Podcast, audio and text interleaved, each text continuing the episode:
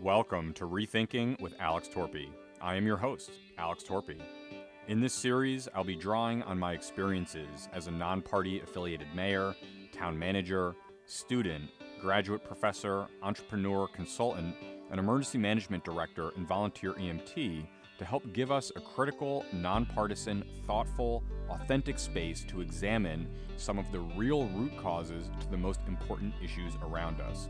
We will question everything, and I hope to provide us a platform to rethink our minds, communities, republic, and even our existence. You can check out the podcast on YouTube, Spotify, Apple, Stitcher, and online at rethinkingwithalextorpey.com.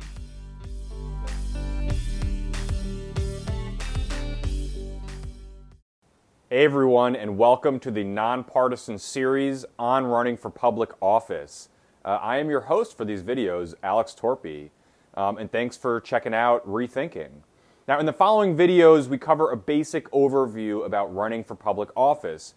These videos are not exhaustive, nor are they definitive. There's much more detail involved in running campaigns than presented here, and what follows is not the only way to do things. However, for those of you that are interested in learning about running for office or trying to find a good place to get started, I think these videos can serve as a really helpful jumping off point.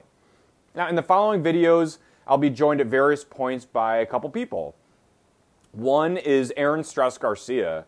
Um, Aaron and I met in 2011 when he was one of the first couple employees at Nation Builder and when I was running for office in South Orange. Now, there's a much longer story here, um, but we ended up going into business together um, within a year after that. Uh, both were managing partners, both of us were managing partners uh, at the company I founded, Veracity Media.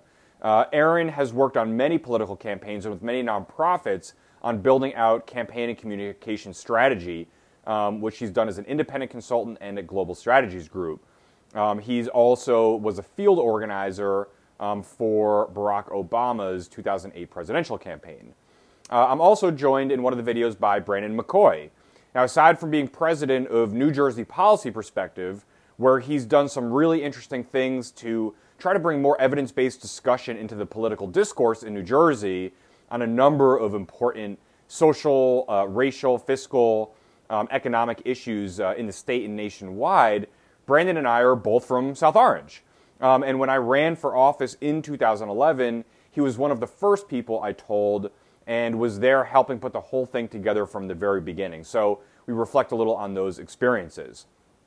Now, before we go into anything further, I wanted to create this video to break down some of the primary assumptions people seem to have about running for office.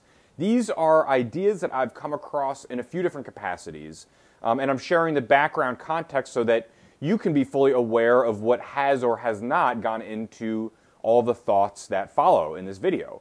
Um, transparency of context is important, I believe, in something that I discuss in some of my other podcast episodes. Now, the following information I've learned not just from running for office myself um, and from consulting and working and volunteering on a number of campaigns over the years, um, and from working with a number of leadership development organizations that worked with candidates running for office, but also from feedback that I've gotten from teaching, from consulting, and some original research that I did in 2016 and 2017 um, to help design a program called Pathways for America. Um, and that was a nonpartisan program aimed at helping people figure out their civic pathways and ultimately encouraging people to run for office, which it did for a few of them.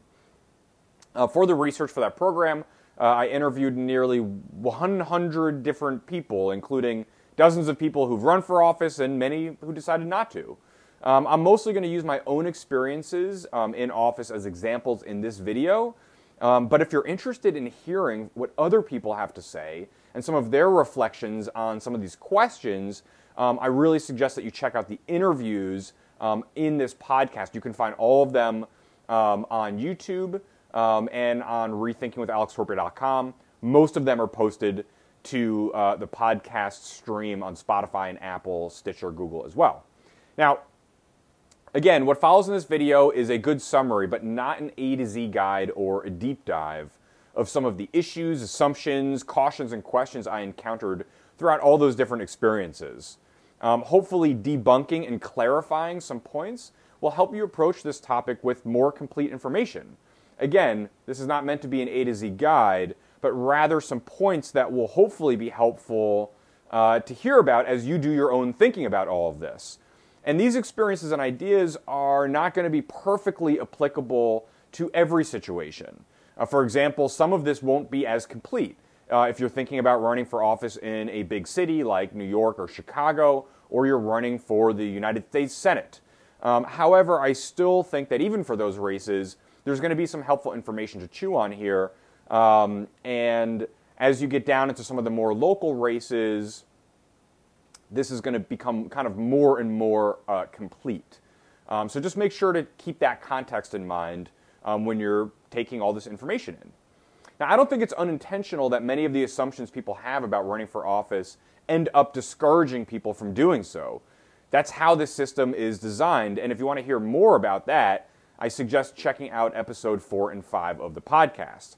This episode and this series is specifically meant to help support you in thinking through whatever is best for your own goals based on the specifics of your situation, which, of course, uh, I don't know. Although I'd love to hear about them. So if you're watching these videos and thinking about running for office, please do uh, get in touch with me and let me know what you're up to.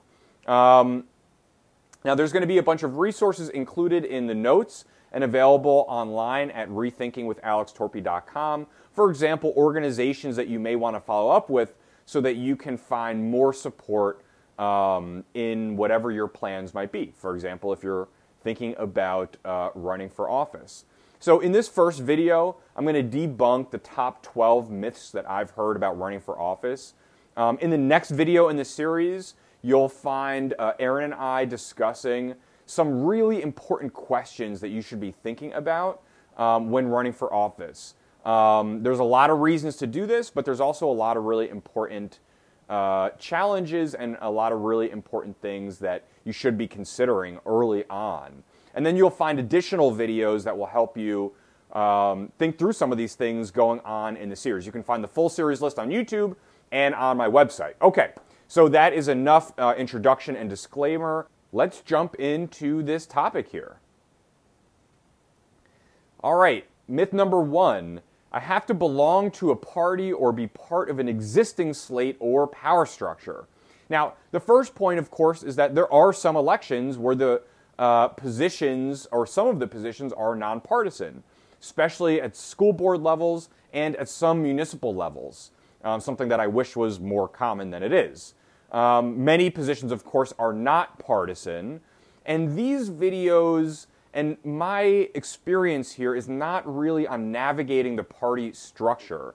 Uh, that should be clear to any of you who are familiar kind of with my political history here. I've never been registered to or affiliated with a political party as a voter uh, or as a candidate. Um, and that's not where my experience really is. Although I've worked with political parties, if you're interested specifically in resources to navigate how to do that. For example, running for your local committee or county committee um, and going through that process, these videos are not going to provide the best um, experience there because that's not my experience. So I'm talking about not needing to be part of a party to be able to do this. That is a little more in my wheelhouse. Now, let's think through this a little bit. Let's think through what some of the things are that parties do provide before we try to determine whether they are or are not necessary for any given race. Um, and so, a few things. So, in a lot of election jurisdictions, being part of one of the major parties, usually the Democratic or Republican Party, uh, you get a line and ballot preference. Um, and so, it's going to be easier for people to find you on the ballot. Uh, this, of course, is uh, something that is intentionally done by parties to make it more difficult um, for elections to be competitive, um, for people to run off the line. New Jersey's particularly bad at this with how our ballots are organized. So that is a potential benefit that you do get um, by being involved with parties. Another one are all of the resources, and this is significant. This is access to fundraising resources or money directly into your campaign account, or being able to do a joint account or use a municipal or county party account, for example, campaign platforms uh, with voter files and voter data attached to them. things like that are resources that are that are that come with a lot of value that parties do provide. Um, and so those are things that you're going to have to make up for on your own. Additionally, parties often provide a source of guidance and mentorship, not just on running for office, but once you're in office, um, providing direction and a framework for what you're supposed to vote on and how you're supposed to engage with the whole process. Um, that comes, of course, with some downsides too, um, which I'll talk about more in a second. But don't underestimate the value of support networks. Uh, you're going to need to have one if you're thinking about doing this, and parties do provide one political support, social support, um, things like that. And so, if you're going to be running without a party, make sure that you're aware where you're going to get that support from, because that is something that's really important. Um, it's, it's really critical for your success. Um, being able to have people that you can talk to, having people that you can bounce ideas off of that you trust once you're in office or during the campaign, really, really important. Um, some of the sacrifices that come with joining a party, uh, for example, are that is largely your independence and ability to navigate this process in a way that is aligned exclusively or primarily with your own goals.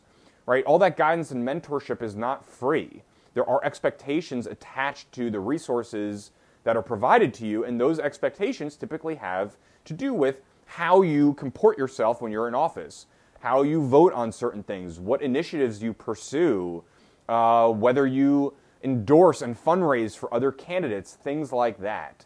There are expectations that are on you that I would argue place a really significant burden um, on your ability to be independent. Um, and, uh, and so it's really important to think about that and to think about some of the pros and cons of what you get or don't get from a party um, or from not joining a party going forward. But the general idea here is that you don't have to do this with a party. Now, certain election jurisdictions are going to be more difficult without a party, certain will be easier. And that's something that you'll have to look at um, wherever you're thinking about running, looking at past histories of elections, of candidates, trying to chat with people maybe who have run for office off a party line before and seeing what their experience was like.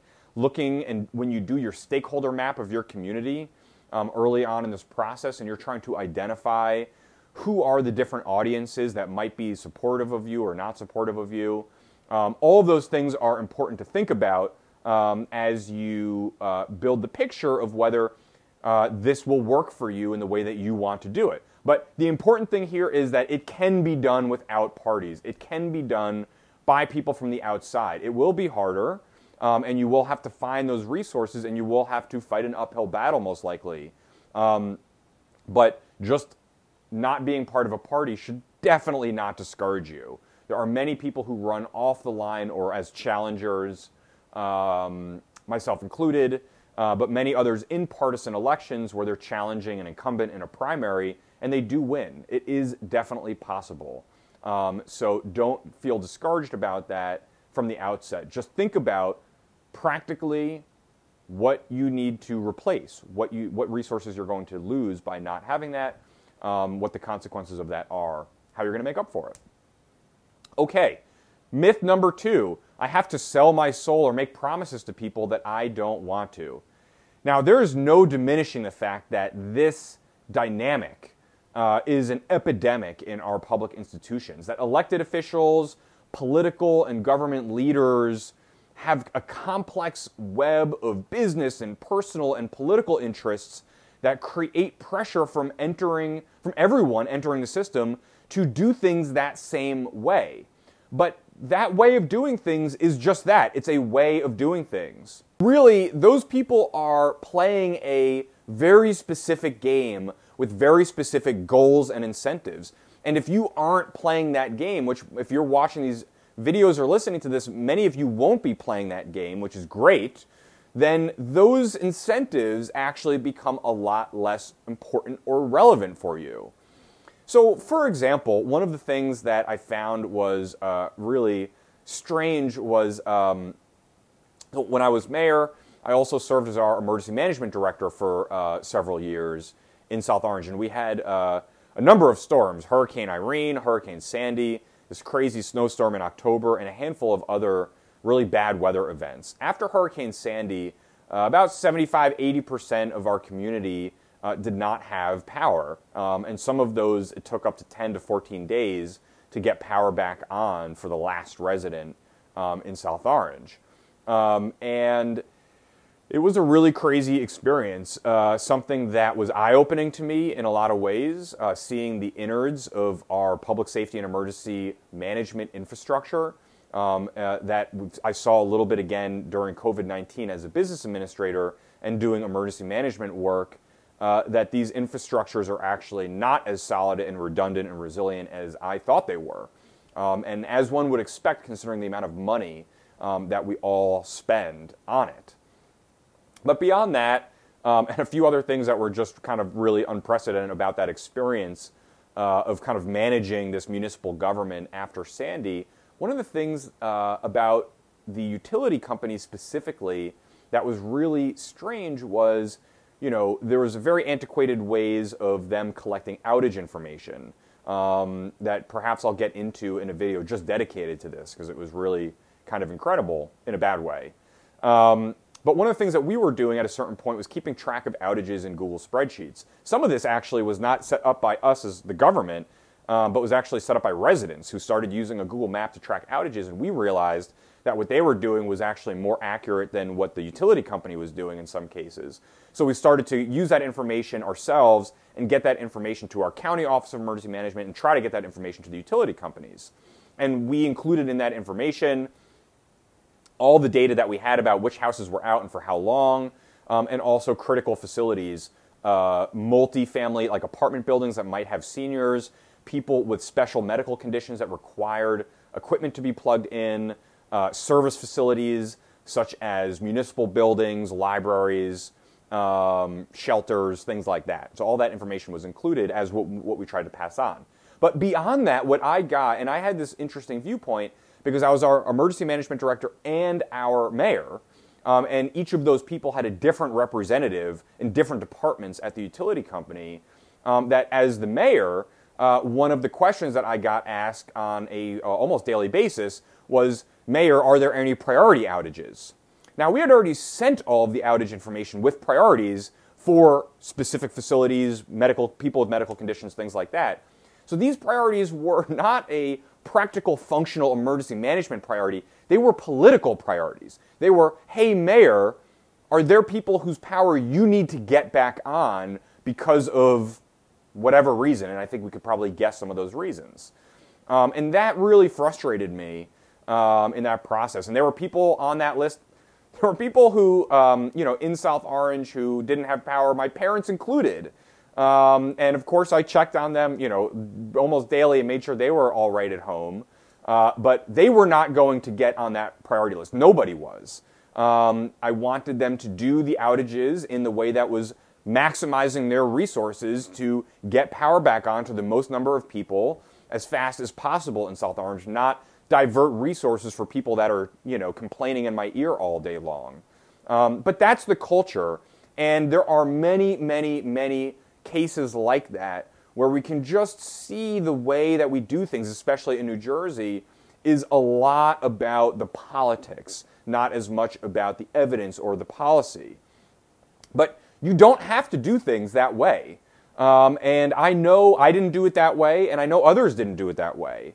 Um, you know, I wasn't involved in fundraising for other elected officials near me. I didn't endorse people who I didn't have personal or working relationships with who I actually knew and wanted to endorse. Um, I didn't really, I wasn't really involved in that side of things. Um, and yeah, you know, you are going to ruffle some feathers uh, by doing that. But let's be honest, some of those fe- feathers need to be ruffled. These kinds of dynamics need to get some pushback. Um, and the pressure isn't quite as bad as it seems. Now, even though it's entirely possible to navigate this process without getting yourself stuck by feeling indebted to a person or an interest group, it does require some pre planning. You do need to have some frameworks in place. For example, if you want to do that and you're in a place that has a strong political machine, like a lot of New Jersey, you've got to have some financial security or have a job that is unrelated to your politics because that is an area where you are going to find some consequence potentially, right? If you don't get involved in this the right way, you may not be able to get the kind of contracts that you want.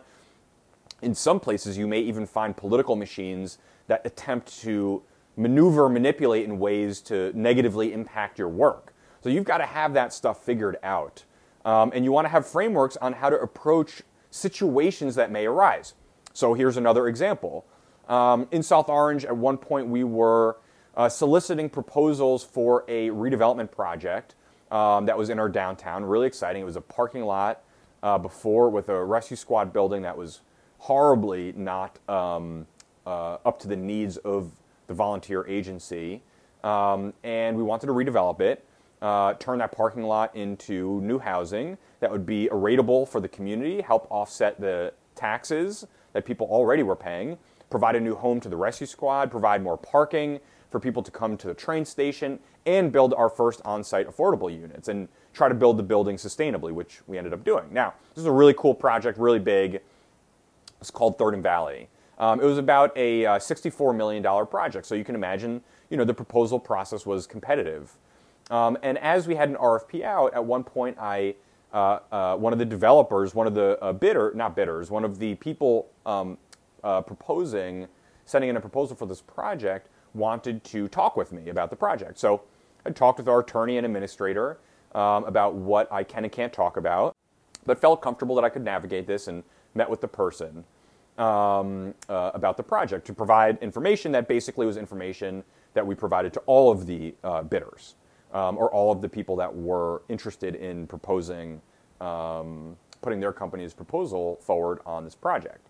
So I met with this person, and anyway, the long story short is the end of the meeting, they said something uh, uh basically along the lines of, Oh, and hey, uh, you have a web design company, right? Uh, my buddy needs a website done for his company. You know, can I introduce you to, to, to work on this? And I knew immediately, you know, that raised a red flag for me, right? I had already thought ahead of time and already knew that uh, that wasn't going to work uh, because I did not want to know someone who was bidding on a project where I'm a mayor of that of of that community in which they are bidding on a project where I'm going to be making a decision about what contract to award to whom I could not know someone on that front and on a business front at the same time. That was not something that I was comfortable doing. Um, and so I told him that. And I said, look, you know, here's the deal. We've got these two tracks that we know each other right now one with you as a developer bidding on this project, and the other with you uh, knowing me as an owner of a consulting company that builds websites. Um, and I said, I'm not going to choose for you, but you've got to choose one of these or the other, but it can't be both. Um, and it definitely uh, miffed the person, um, but they ultimately chose the developer route, which was the one um, I, uh, I, expected. Uh, the company didn't end up ultimately getting the project, um, but that was uh, easy for me to navigate because um, you know, a really potentially complicated situation because I had already thought about all that ahead of time. I already knew that I wasn't going to be playing these games the way everybody else seems to be doing. You know, I wanted to be independent, and so no way would I mix things up in that in that fashion. Um, and so that's just something that you need to think about. But had I been interested in navigating traditional political processes, turning that person down like that uh, probably would have produced some negative results, um, some additional repercussions. People in the political world, for whatever reason, uh, that we'll discuss maybe a little more later, um, seem like they like taking vengeance out on people who don't do things the way they want to. Um, but it's important to realize that you don't have to do it that way. Um, you know, people only make those promises because they are constantly raising money for reelection and they have a business that's tied to what they do in the government. Like all of these different webs of things. And if you're not doing it that way and that's not what your goals are, then you don't need to play that game quite as much as people think that you do. Number three, myth number three I can't run because people uh, who run the government don't look like me. This is a big one. This is one of the toughest, biggest problems that we have uh, on a bunch of different levels. First, it is a problem that the government doesn't really reflect the demographics of the United States. This isn't just at the national level, this is at a lot of levels on down. Young people are highly underrepresented, especially in the federal government, as are women and people of color, just to name a few. There are perspectives on issues that we are working on that are just missing from the conversation because these voices aren't at the table. Um, and that reduces the quality of the solutions that we produce. But it's sort of a cycle because I've heard from many who fall in groups that aren't well represented in government that they don't feel comfortable running for office because the groups they identify with aren't in there and they don't feel like the process is set up for them. And to a certain extent, unfortunately, they are right. Some of those processes aren't really set up for them now. People are trying to exclude certain types of people from government. That is very real and happening in liberal states and conservative states all over the country. Doesn't matter the party, there are different people in different places that the people in power attempt to keep out of power. Um, but on the other hand, when you really think about the government that we have in the United States, um, that was created by the United States Constitution, um, the beauty of this system is that it was built in part to scale and evolve over time, and it has done so over time, bringing more people into the process, albeit slowly and not without enormous amounts of pushback and sacrifice at different points. But that is a core concept built into how our government um, is put together. The mechanisms that produce change are very slow and inefficient, and sometimes they fail. But our government is built to accommodate changes within the government over time. Right? We don't have to overthrow the government um, and install something new every time we want to change something. That ability to change is built within the government itself. Um, and that's something that's really important, I think, to keep in mind. And now I'm saying all of this as part of a demographic group that has been pretty well represented in government. Yes, there are parts of my identity um, and core beliefs that are highly underrepresented in government um, and receive a lot of pushback, but there's always been plenty of white guys. That much is, there's no debate there. Um, and being young, for example, um, is not quite the same as some of the other um, identity groups that I've mentioned, um, as far as how you get pushback and how you may be underrepresented and the dynamics and power dynamics of all of that. So I say all of that with this context, of course. Um, and, but having worked with many candidates who do fall into underrepresented or marginalized groups who did decide to run, I'd be lying if I said, I mean, if it, takes courage to run for office already, but it especially takes some courage to run from an underrepresented or marginalized group. Um, it definitely does. But we need more people like that, not just to help provide perspective for some of the voices that are missing in the conversation, but because we need people who have that courage to be in government. One of the traits that I would argue, and I think many of us would argue, is severely lacking from uh, many people who are in government is courage. Um, and so we need to self select better in the types of people who run for office and get more people who are willing to really stand up for things that they believe are right um, and who are willing to, are able to bring their experience and their empathy and ideas to the table. Now, to a certain degree, there's going to be some really real challenges in, in certain political environments being of a different race, gender, age, religious belief, sexual orientation, or anything else like that, whether it's a kind of demographic identity or a belief identity. Um, and I don't have anywhere near the space in this video to get fully into all of those issues. I would be not doing all of that justice. But I guess I just want to say on a broad level that if you feel like you don't belong because the group that you belong to are underrepresented in government, I would argue, and I think many would agree, um, that this system was built exactly for you. A government designed to evolve over time um, and to be pushed in directions by people who previously weren't in it. Um, and you know, we have a system of government that, in part of its its the framing of its founding, a part of that was not just saying, here's what we're doing now, but was setting aspirational goals for the future that we need to um, that we need to help realize. Um, and I hope that no matter what you see or hear from some of the people who want to maintain problematic and exclusionary power structures, that you can see that being in leaders in a, in a leader, that you being in a leadership position in government is a right that you have as much as any other person does. Um, and don't let anyone tell you or make you feel otherwise. Um, I understand that that is way easier said than done, um, and that there are some people out there who will go to great lengths to keep certain types of people or people with certain beliefs uh, out of the government. And you need to be really carefully aware of these dynamics wherever you're thinking about running before you do so, um, because there's a lot to consider here.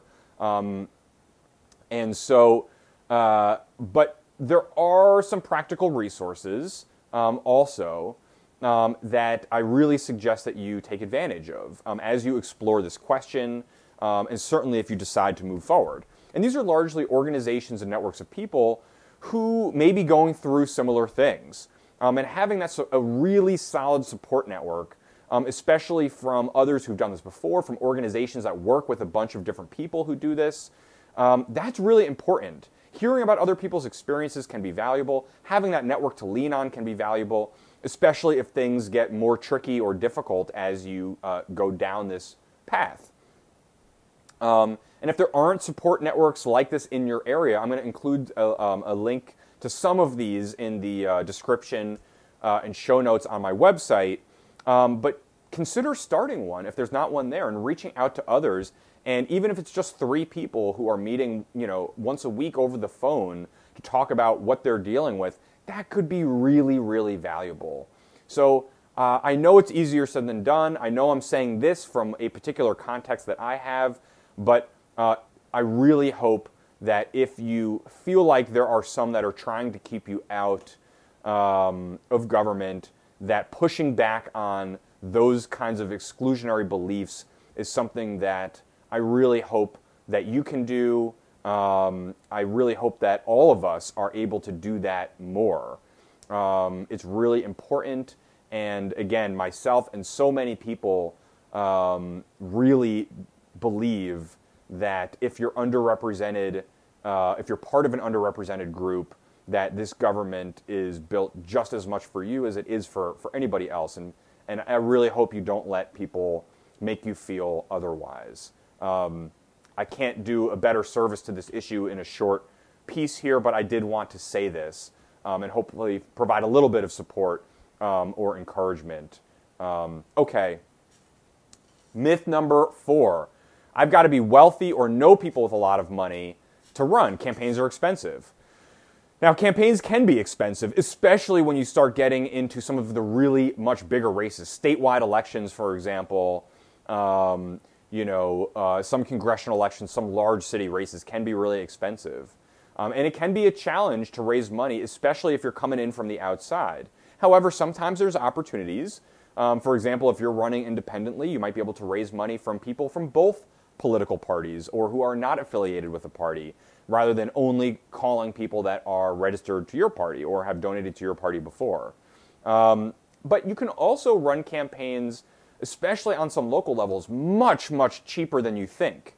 Really, one of the things that money in campaigns buys is it's an indirect vehicle for contact with voters, right? You are taking that money in, and with that money, you are paying people to canvass. You are buying advertising time, um, and that might include TV or radio or internet or mail. But each of those things, right, you're using that money to get your campaign in front of people. To some degree, you can trade this a little bit. You can move a dial and say, okay, well, instead of spending money on all of this, I'm going to spend more of my time. I'm going to recruit more volunteers. We're going to be really aggressive about a volunteer campaign where people are really familiar with the issues and familiar with the campaign and are going out there talking to voters, and where you're making calls every day and knocking on doors um, and using your time really efficiently. Now, the caveat of that, of course, is that for you to spend a lot of time on it, you need to be financially secure in being able to take that time. Understand that some of this is going, and we get into this in the next episode, but some of this is going to require a lot of time for certain campaigns. From some small local races, it might be a six month long campaign where the first couple months you're gearing up and the last couple months are like, you know, you're, you're doing it every day. But for like a statewide election, for a congressional election, for bigger cities, I mean, you might be spending a year or two years on your campaign with maybe half of that full time um, or more. And so you've really got to think through what that election timeline looks like um, and how much time you're going to be able to have based on your own financial situation. But if you can, if you can trade time, your time or volunteers' time, um, then you can reduce the amount of money that you spend. You may even have some volunteers. I know people who've run campaigns where they're renting or they own a house and they've got a handful of people, instead of being compensated to work on the campaign, are getting free room and board at the house. Um, there's different things that you can do to try and reduce the expenses um, and to try and be more efficient. Of course, running an organized campaign, managing it properly, using people's time efficiently, tracking data in electronic formats, not by paper, that you're actually using, that can also help improve the efficiency of your campaign. So, yeah, it's helpful to have money that you can throw in. Sure, it's helpful to know people that can write max out checks to your campaign. Do you need it to be able to run? No, not 100% of the time for sure. Um, you just need, or go, like all of these different things, without that resource, you're just going to need to do a little bit of extra due diligence to make sure you're really set up for success. Okay, myth number five I can't run because I don't have any campaign experience. Not to worry. In fact, I might argue that we need more people who are not really political navigators and professional politicians to enter this space. I think a lot of people would actually agree with that. Um, and so, not having campaign experience isn't really a problem. What you do need to keep in mind, though, is knowing your limitations and checking your ego. Um, you know, I was just uh, uh, watching a video about uh, outdoor camping, uh, hiking, survival, something that I, I do a lot of um, in my free time. Um, and um, one of the tidbits, one of the lessons was keep your ego in check. If you're out hiking in the woods and you get lost, you have to admit it as soon as possible. Right? The worst thing you can do, the worst, you know, versus not having a flashlight or a sleeping bag or something like that, the worst thing you can do is let your ego tell you that you aren't lost when you are. Because as soon as you're lost, you have to start making preparations to spend the night and to get rescued or to find your way out, etc. You've got to keep your ego in check. If you don't know how to run campaigns, that's okay, but make sure you are aware of that. Make sure you are aware of where your knowledge and skill level is here. Um, and make sure then you're bringing in people who are going to be complementary to that. Right? If you have really strong campaign experience, you know, if you're running a local race, for example, your campaign manager might be more of a project manager than a political consultant. If you have less campaign experience, that campaign manager is not only going to have to manage the people and all the operations of the campaign, they're going to have to be giving you, as the candidate, political advice on how you are uh, doing what you're doing as a candidate um, and your messaging and all these different pieces. Um, and so just be aware of where you're at in this and what you need. But it is not a problem to not have campaign experience. It is worth, if you're watching these videos, you're already doing some work ahead of time, it's worth doing that for sure. Um, but don't let it stop you from thinking about doing this. You don't need campaign experience to run for office. Okay, next, myth number six I don't want my private life to become public. Now, this is an interesting one, and there's a couple layers to this, but the broad strokes here are that you should feel comfortable putting your foot down in defining a boundary between your private life or your personal life and your public life. You should know that it is not the expectation, regardless of what you think people might think or people are telling you, you are not uh, prohibited from having a personal life as a public official. You do not give yourself up completely during that period of, of time depending on the jurisdiction you're in, uh, that I guess I should clarify that that is my belief um, of, of what is true, that you do not have to sacrifice that. There are some jurisdictions where the expectations are going to be different. Some places are going to be easier about those boundaries, some places are going to be totally outrageous about them. You need to be clear about what you're going into before you go into it. But you should feel comfortable putting your foot down. And there are ways to do this that can kind of maximize your chances of success or can really hurt you. Um, so, for example, one of the things that I think there's a couple things that are valuable in thinking about here. The first is thinking about um, how much you share with people about yourself. You know, when I ran in South Orange, I felt like I let people, I was kind of who I am. You know, once I was in office, I mean, I put a lot of stuff in emails and public records. I kind of talk the way I talk. Um, and I'm not really trying to hide who I am. Does that mean that I, you know, got emotional sometimes during council meetings? It does. But that's me. Um, and some of those things I worked on, and some of those things I'm fine with. Right? But I think that part of this is that we're so used to seeing politicians so polished and so performative that it's clear that they are hiding stuff. It's clear that they're not really saying things they believe in. It's clear that they are minimizing things about themselves and trying to show people a very narrow story of who they are. And I think people genuinely get that. They understand that in a lot of these cases, they are being bullshitted by this person. And so they want more information. They want to dig a little bit deeper. And unfortunately, that kind of culture then gets applied to everybody in this space.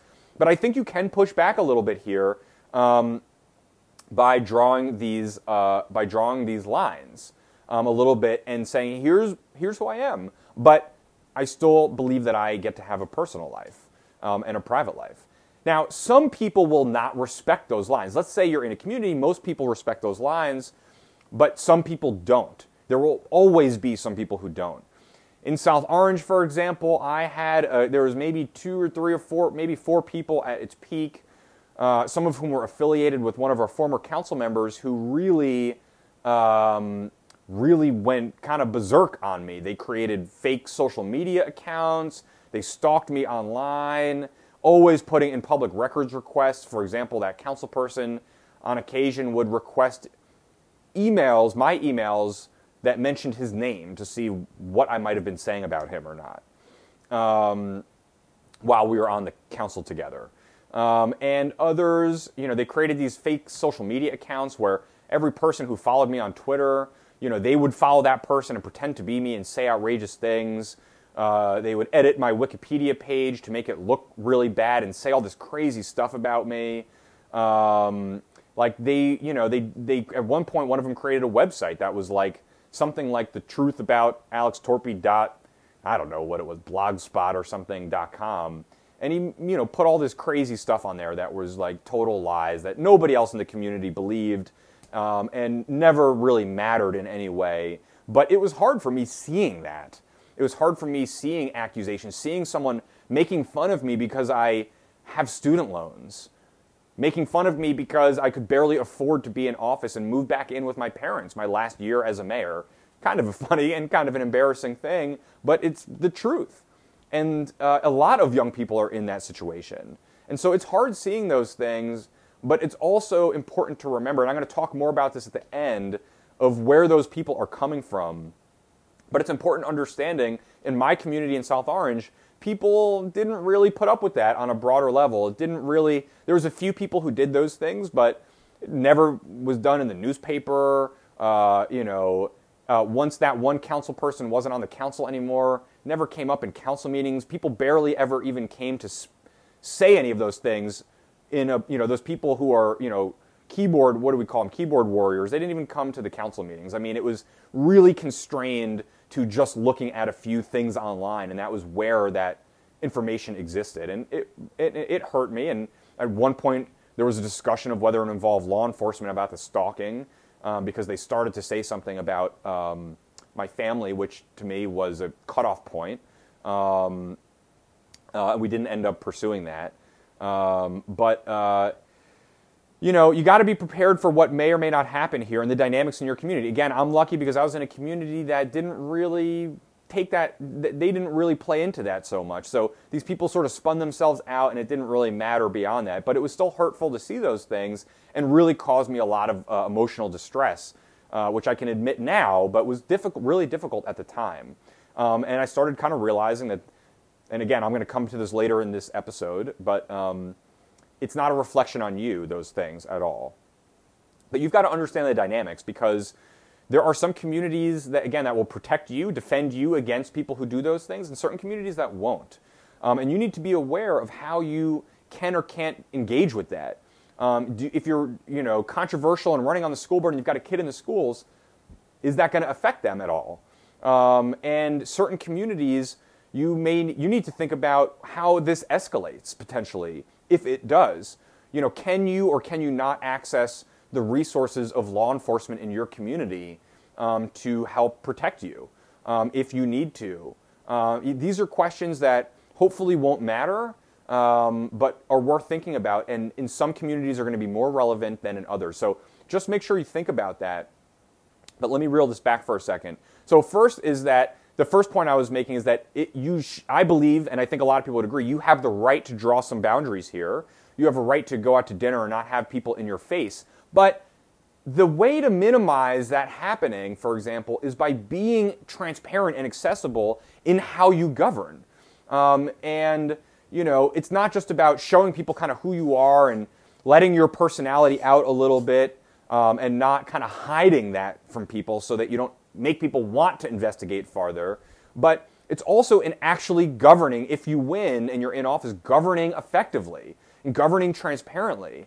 Um, one of these things that um, you know you have to be aware of is that there's a lot of people out there who don't trust elected officials for good reason, including at the local level. I mean, I've worked for mayors who did not do this well. They hid a lot, they performed a lot, and people picked up on that and they didn't quite know what thread they were pulling on, but they knew there was stuff that they were not being shown, and so they kept pulling these threads. Um, and that wasn't just about personality, that was about policy, that was about budget information, that was about ordinances that were being adopted, that was about public comments, it was about all sorts of things. And if you're not transparent in all those other areas, but you expect people to give you the benefit of the doubt in your own personal life, you know, that is a little bit inconsistent, I would argue. If you have expectations of keeping your personal life personal and your public life public, then it is incumbent on you to do a really good job at being transparent with people in your community in how you govern. That is totally doable, and I would argue you should be doing that regardless. That that's an important value and an important way to govern more effectively and actually get things done better. But again, if you do that transparently and you're able to build that trust in your community, it's going to be a lot easier to push people back in some other areas. Um, so that's really worth thinking about. Myth number seven I'm an introvert or not like an aggressive alpha personality, uh, and this isn't for me. Oh boy, do I hear you. So I am a, uh, an INTJ, if you're a uh, Myers-Brigger. Um, uh, and if and I know that there are not many people who are introverted that run for office. Um, and in fact, there are a lot of people out there who, you know, I think the people who know the people who know me well, my close friends, family, they know that I am introverted. I spend a lot of time alone um, and a lot of time disconnected from cell phones and internet. Um, and that allows me to sort of um, kind of get back the energy that it takes to be in public um, because it's not, you know, you don't have to be extroverted to do this. Yeah, there's some skills that will be, uh, you know, more natural to you if you're a really extroverted personality. But I would argue that some of those skills, the politicking skills, that's not what we need anyway in government. We don't need people who are good at shaking hands and remembering name. We, we need people who are good at diving deep into policy um, and understanding data and making strategic decisions. Um, but as an introvert, if you're running for office, you know this is something that's going to be difficult for you, and it's worth thinking about how you're going to set yourself up for success in that regard. How are you going to take those breaks? How are you going to give yourself that space? Um, you know, you know, I when I was in office, I didn't do a lot of those things. Um, I didn't go to the big fundraisers and things like that, but I did go to a lot of panels and workshops and uh, conferences. But a lot of those were on areas that I was really interested in. Um, and so talking to people about that stuff was, was still, even though it was exhausting, it was also really energizing. But I had to take that time off afterwards and had to give myself that space. And so just be aware that you're going to have to do that for yourself you know, how are you going to, on a daily basis during the campaign, after shaking hands and going to people's doors all day, how are you going to sort of recoup from that and get ready for the next day? But just remember that a lot of what running for office is is actually one-on-one conversations, especially if you're doing this right and you're knocking on a lot of doors. And some of those conversations can be really fun and interesting, even for those of us who have a little bit of a harder time, um, you know, kind of being out there. But it's not all big group stuff. Um, and again, I think we have enough of the other type of personality in in government. So uh, introverts definitely can run for office. Like a lot of these things that I'm mentioning here, you're just going to need to do a little extra due diligence to set yourself up for success. And again, check out the interviews that I have posted because I've got some interviews with some introverts running for office, and we talk about this a little bit. Number eight, myth number eight, you can only really get power over time, and I don't want to be a career politician. Well, this is a great one because I've got a really good um, kind of answer for you here to think through. Um, one of the biggest assumptions that people make about politics is that you get more power over time. And although that's true to some degree, and in certain legislative bodies especially, that used to be more true than it is, that getting seniority would get you better committee assignments and things like that, it's not as true anymore, and it's not as true for every type of office. I argue that it's more like a bell curve, um, and that you have a lot of power if you do not run for office again. You lose your power in the middle um, as you have to do all the compromises to get yourself to that end point, and then you gain some power again at the end because you've kind of already done it, and you can, you know, burn some of those bridges at that point if you want to, for example. Um, so let me talk about a, a way to think about this that not a lot of people think about. This is a service model. So I believe in a service model over a career model for being in government. And what the service model means is that running for office is actually pretty similar to service opportunities. Um, many that we find young people do in very high numbers. Teach for America, the Peace Corps, the military, things like that. Really, really similar to what we are talking about here. And here's why. During the experience itself, you are not going to earn a lot of money, or you may earn no money. Um, and that is consistent across all of those experiences. Number two, the experience is going to be really stressful um, and challenging and sort of unprecedented and in some cases risky.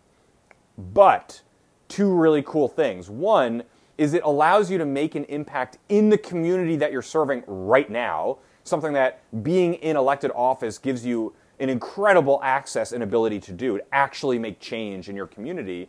And two is that you're going to learn all sorts of things about yourself, new skills, meet people in different networks, all of these things that are going to be ridiculously valuable for you later on in life. One of the reasons why I'm able to be uh, to do a good job as a business administrator or as a consultant working with municipalities is because I've gone through the process myself um, and did so in a way where I was sort of soaking everything up and learning everything I could and took a lot out of those experiences. So it can be really, really valuable later on, but it is going to be a sacrifice during the period of time that you're in there, and it's a finite period of time. When I ran for office, not a ton of people know this, but before I got sworn in, I put my last day in the calendar. I had no intention of running for a second term, although I was, I was open to the conditions maybe changing that would uh, you know make me want to do that. I imagined winning like the Mega Millions lottery and having so much money that I didn't have to worry about work stuff at all, and I could just spend full time doing mayor stuff. That was a scenario I would consider. I would have considered doing a second term um, versus having to split my time between being in public office, doing the rescue squad, being in graduate school, and working, um, running my company and teaching. I mean, it's just too much um, to do that for eight years. And so I knew that going in, that I only wanted to do it for four years. Um, and I set my sort of strategic plan for what I wanted to accomplish based on that. So it was a finite period of time. I knew when it was going to end. Um, and I knew that, and I did. As soon as my term ended, I'll, I'll tell a quick story here. So um, the person who uh, did get sworn in as the mayor in South Orange did get elected was someone who I had worked with previously and helped run for a council seat two years prior. And when she got sworn in as mayor, it was very exciting. She was the second youngest um, to be elected in South Orange and the first uh, female in the position, which was long overdue. um, in South Orange. So it was really exciting um, to get to do that. And I remember swearing her in, and then you know she went up on the dais, and I went to the back of the room, and uh, there was a guy back there who like turned around and looked at me, and then he kind of looked up at the stage and looked at me again. He said, "You know, between you and Sheena, I don't know which one of who is smiling more right now." And I could say, "It's me. I, you know, I've been in that position. Now I'm done. Uh, I'm smiling ear to ear right now."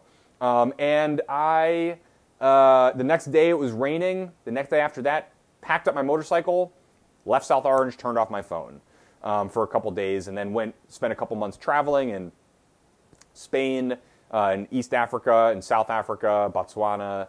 Uh, after that, so I was gone for a couple months after that. Uh, really disconnected. Um, had really transitioned everything over. Felt really good about leaving everything kind of in good hands. That last month being in office was like senior year in high school after you've been accepted to college already because I'd already moved all the projects off to other people um, for the most part. So it's totally doable. Totally doable to do one term or two terms. It's not a career necessarily. Number nine, myth number nine I am not qualified or experienced enough to actually be in office and govern. Well, let me ask you a question. Are the people who are qualified and experienced enough doing a good job? I don't think so. And I think most people agree with that. Now, I'm not saying there aren't qualified and experienced people in government doing good things, but I am saying that many of the qualified and experienced people who have the resumes or pedigrees that they're supposed to have in politics, they are doing a truly embarrassingly terrible job at this. Um, they are making decisions based on protecting their ego, responding to their emotions, forwarding personal or business interests, refusing to accept or listen to critical feedback, making decisions without complete information. I mean, there is a long list. That's all real and happening at every level of government throughout the United States. You are already better than that by doing some of the due diligence that you're doing here. You can easily do better than most of those people. Not all of them. There's, again, some really great people, but most of the people are not doing a good job. And the results of that should be clear in the conditions around us. So don't feel like they are, just because they're older, just because they've got bullet points on their resume, a lot of these people have no idea what they are doing. Do not let that discourage you. That doesn't mean that you should go into having no idea what you're doing. That means that you, if you create the space for yourself to study these things, to really understand how to do a good job here, that you really could do an exceptionally good job. Um, and um, having the most experience isn't necessarily the important thing. You know, if you have creative ideas, if you're representing an opinion or a perspective that isn't there, if you have a way to solve problems that other people don't, all these different things could be really valuable. Um, and don't forget that we have, you know, young people doing really incredible things. We send young people overseas. We, there's young people that manage really big companies. There's all sorts of really amazing things that young people do. Um, we've got 16 year olds on the rescue squad who do incredible things for people, save people's lives. I think we can allow some 20, you know, somethings to run for office. And when I talked to people about that when I ran, people often had questions like they laughed at me and said, you know, I didn't have this beard back then. I looked quite quite a bit younger even then. Um, and I said, you know, they laughed and said, you know, how old are you? Um, I said, I'm 23 years old.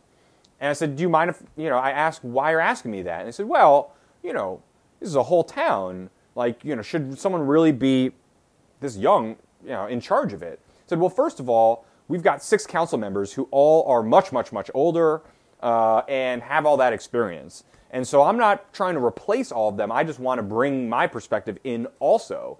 And I want to take some of their things into account, um, but I want to be in the position to make some of these decisions. Um, and I said, also think about what we allow young people to do. Think about um, um, the rights that people get when they turn 18. Think about young people overseas. Think about young people running billion dollar tech companies. Um, like there are young people doing all sorts of things. Um, and maybe the people that are there, the things that you've used to vote for those people in the past, experienced with some bullet points on a resume, those things are actually not working that well. So maybe it's time for something different. Now, what's tough here too is that what research shows um, is that men tend to be overconfident about this and women tend to be underconfident in these sorts of situations.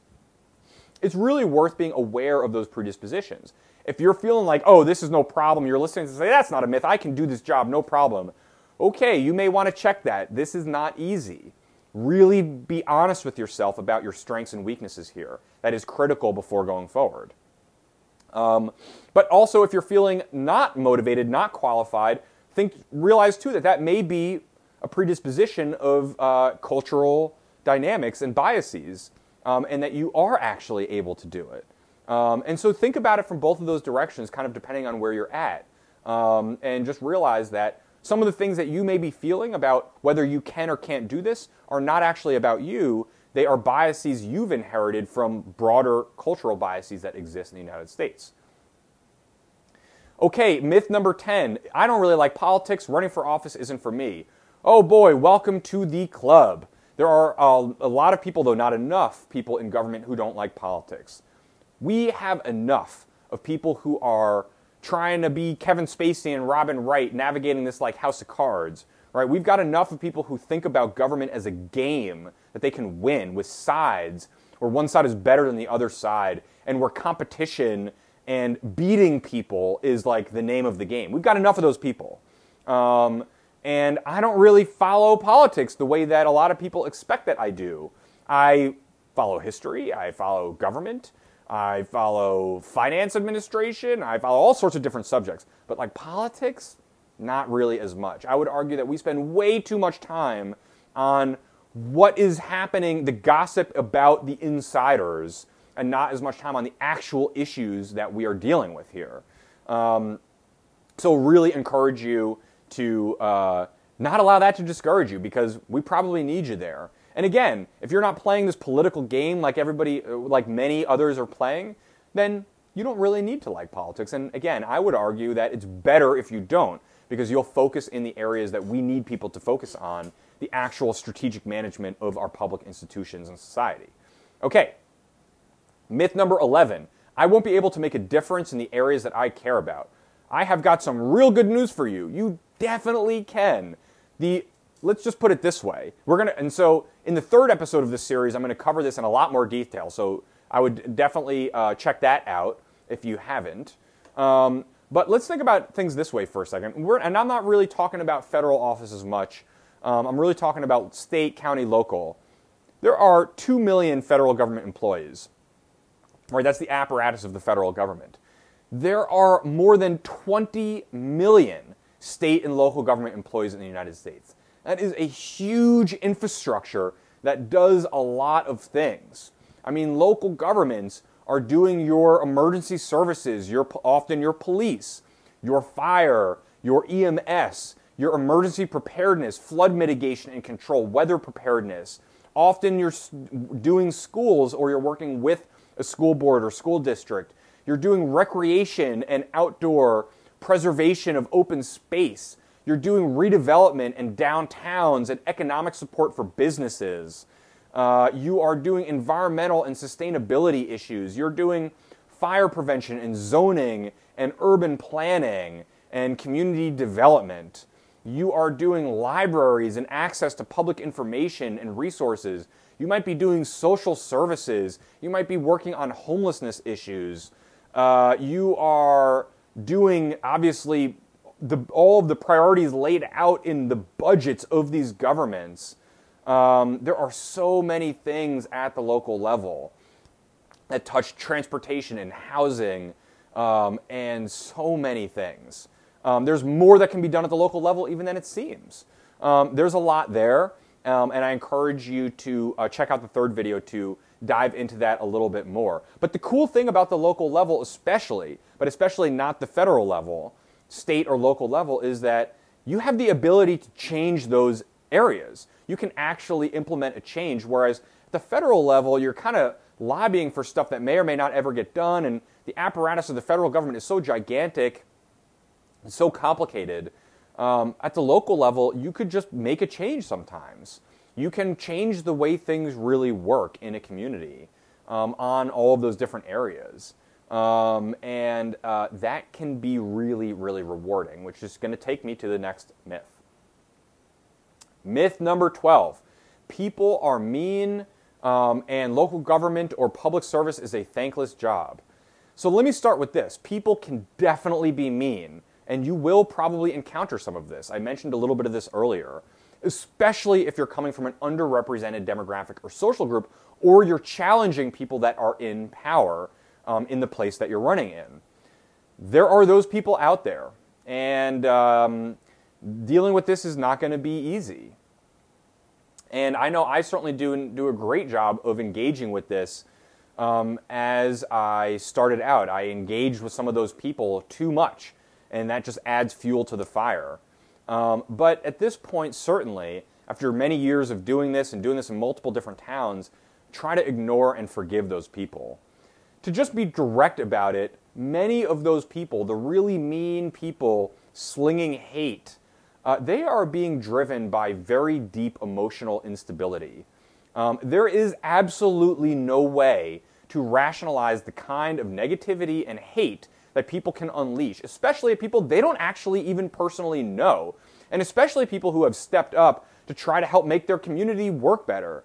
And yeah, there are politicians that deserve our disapproval for sure, no doubt, to be generous but there is a bad culture of negativity beyond that that does exist, and it's very personal in some places.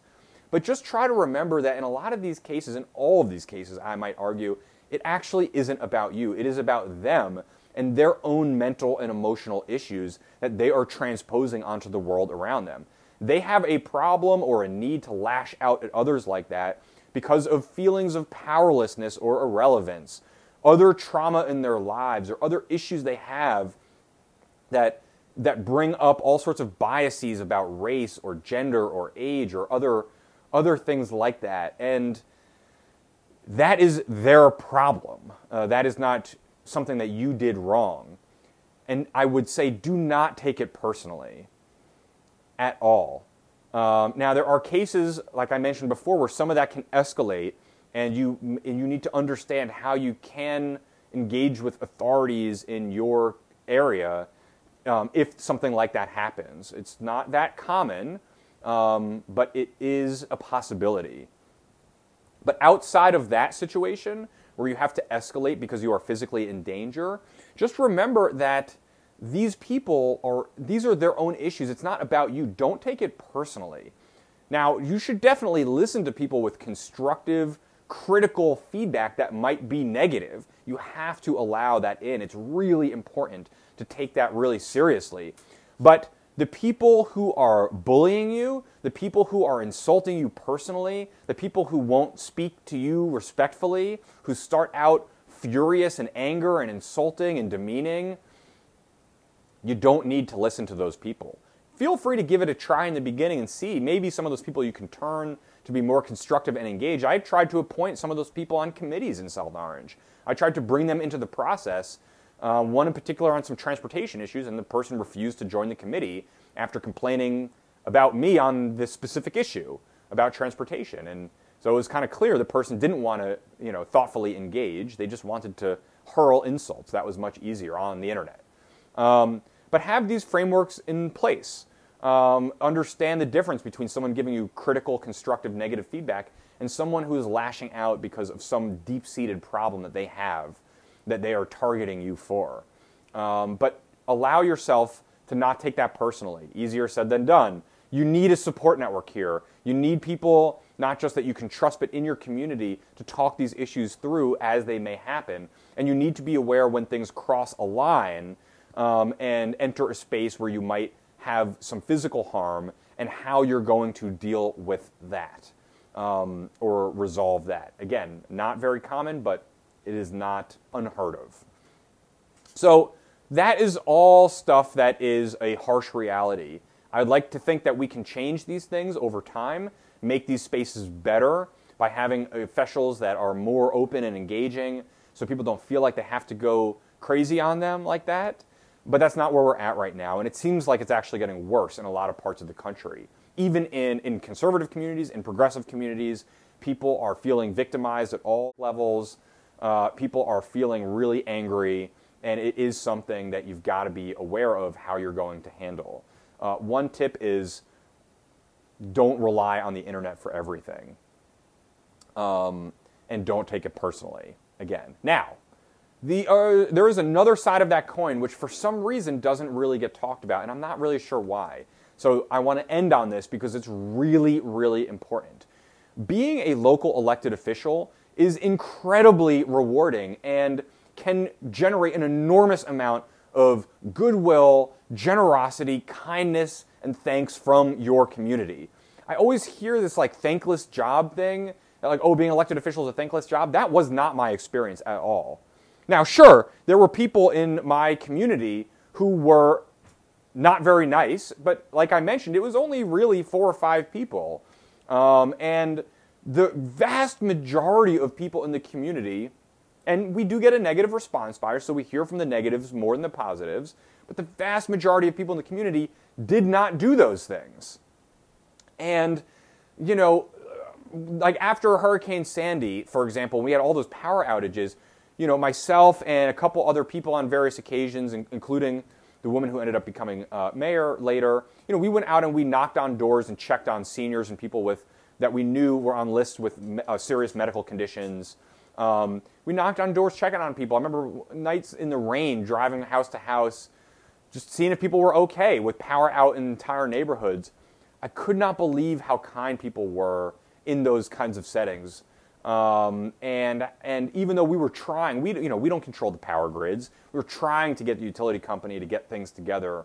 We are trying to get them to communicate better. But people appreciated these efforts, and actually we did surveys afterwards of hundreds of residents in our community through a bunch of community meetings afterwards. And what people found was yes, they were frustrated with a lot of different levels of government and the utility companies, but they really appreciated the information that they were getting from us um, they really appreciated all of the municipal side of things. Um, and that was amazing. I mean, our public works department, I'll put a picture up here if I can find it, got flooded out um, from um, Hurricane Irene.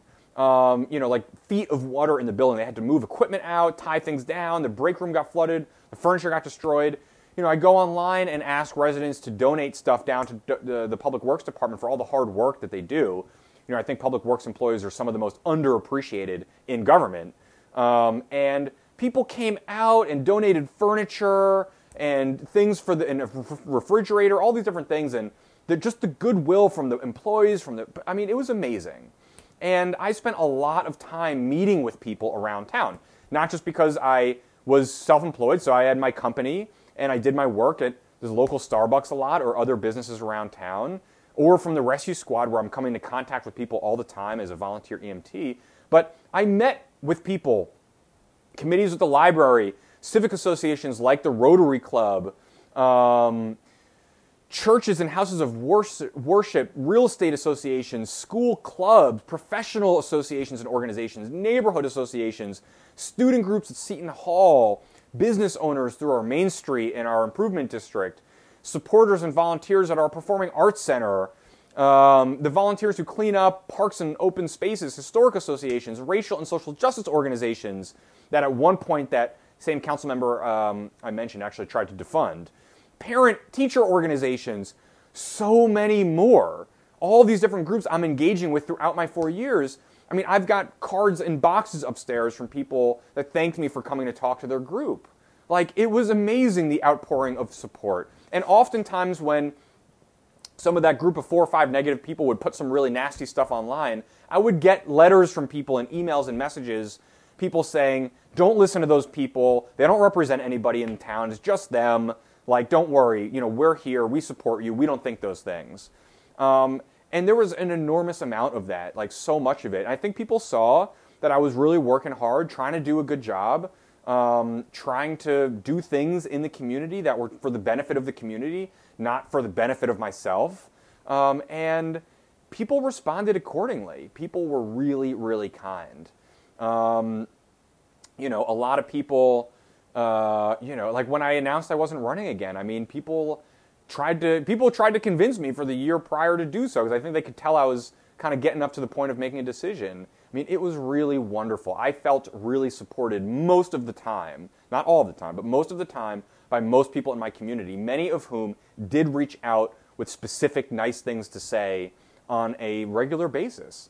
Um, I remember there was one particular day that like there was some drama going on on our uh, governing body that had to do with that one council member I've mentioned a few times, um, and um, the um, there was some drama that was really stressful, really frustrating. I remember going to speak to a second and third grade class, um, and actually out of that, there was a, a young girl asked me a question um, that uh, really struck me.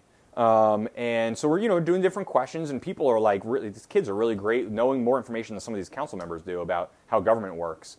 Um, uh, and one girl asked me a question. She was really excited, you know, had her hand raised up, like you know, all the way up. Really wanted to ask me a question. So called on her, and she's like looking down at her note card and looks up at me and says, "Can a woman be mayor?" And I was like taken aback because I wasn't really expecting that question. I mean, I don't know in this community that is so you know has is such a diverse community, South Orange and Maplewood, uh, such a diverse school district. I, I I don't know. I just was surprised to hear that and reminded me that we really have farther to go on these issues than I think, even in communities that believe they're doing a better job. So I kind of got myself together there and said, um, you know, that yeah, there are some there are some challenges that are left over from history about women running for office, but absolutely you can do it if you show people that you want to do this for the right reasons, if you're willing to work hard, if you've got good ideas, there is no reason you, a woman can be mayor the same way a man can be mayor. Absolutely. And when I said that at the end and said absolutely it can be done, I remember watching her. She did like this Tiger Woods like fist bump. I'm not going to do it right, but she was like yes, and uh, and it was just like, I mean, I was like swimming in my head after that because I was just like, I remember some moments from when I was younger uh, that really impacted me in the um, about how I got encouraged in the future. Maybe I'll share those in another episode. And I was like, maybe I just was able to provide this for this person, this whole life. I mean, what an amazing feeling! What a real contribution um, to do something like that outside of policy, outside of budgets, and all of that stuff.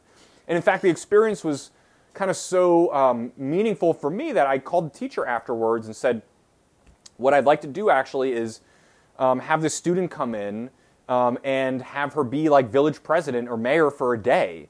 Um, and actually, you can find a video of this that I think is still on YouTube where she presided over the beginning of one of our governing body meetings. Um, and her classes watched in the audience, and her family watched live online um, from India, which is amazing. Um, really, really cool. and the teachers and the parents and the students were also engaged after that. Um, and we did a few other uh, village president for days, and it was really nice, all those experiences. Um, and um, uh, just say all of that to say there are incredibly rewarding, incredibly generous, incredibly thankful people out there. Um, if you're making yourself accessible, if you're doing the job well, if you're showing people you care, um, there are a lot of people out there who will get engaged and will help support you in those efforts. So don't be discouraged by some of the meanies. They are out there. Um, don't take them personally, and just remember and realize that there are they, those people are way outnumbered by people who are kind, generous, empathetic people. You just need to make sure that you create the opportunities to connect with those people, because left to by the default, there will be a negative response bias. But it's not representative, and I would never trade this experience for anything. And most people I know that have been in office actually feel the same way, especially those of us in the younger generations. So I really hope this video has been helpful as an overview. Move on to the second video at this time if you want to, where Aaron and I discuss some of the questions that you should be thinking about. Um, make sure to check out the videos, uh, the interviews as well. Um, they're all on YouTube, they're all online on the website. Um, if you want to hear from some other people's experiences, hopefully, this has helped provide you some things to think about for your experience in running for office. It's not going to be perfect in every single different place, but I really hope it's been valuable, and I really wish you luck um, in thinking through this. Please feel free to reach out to me uh, through my website or email or social media um, if you want to talk more or learn about any of these different areas. And again, good luck thinking about all of this. Um, it is all much more doable than it seems. You just got to think about some of these important questions, and you will set yourself up for success. So, good luck um, and enjoy the rest of the videos. Hey everyone, Alex here. Thanks for checking out the first video in the nonpartisan special series on running for public office. You can find the next videos, all of the interviews, and the entire podcast on YouTube, Apple, Spotify, Stitcher, Google, and online at rethinkingwithalextorpey.com. If you like what you heard, please like, share, and subscribe to the podcast, and don't hesitate to reach out to me with questions or feedback. Thanks again for listening.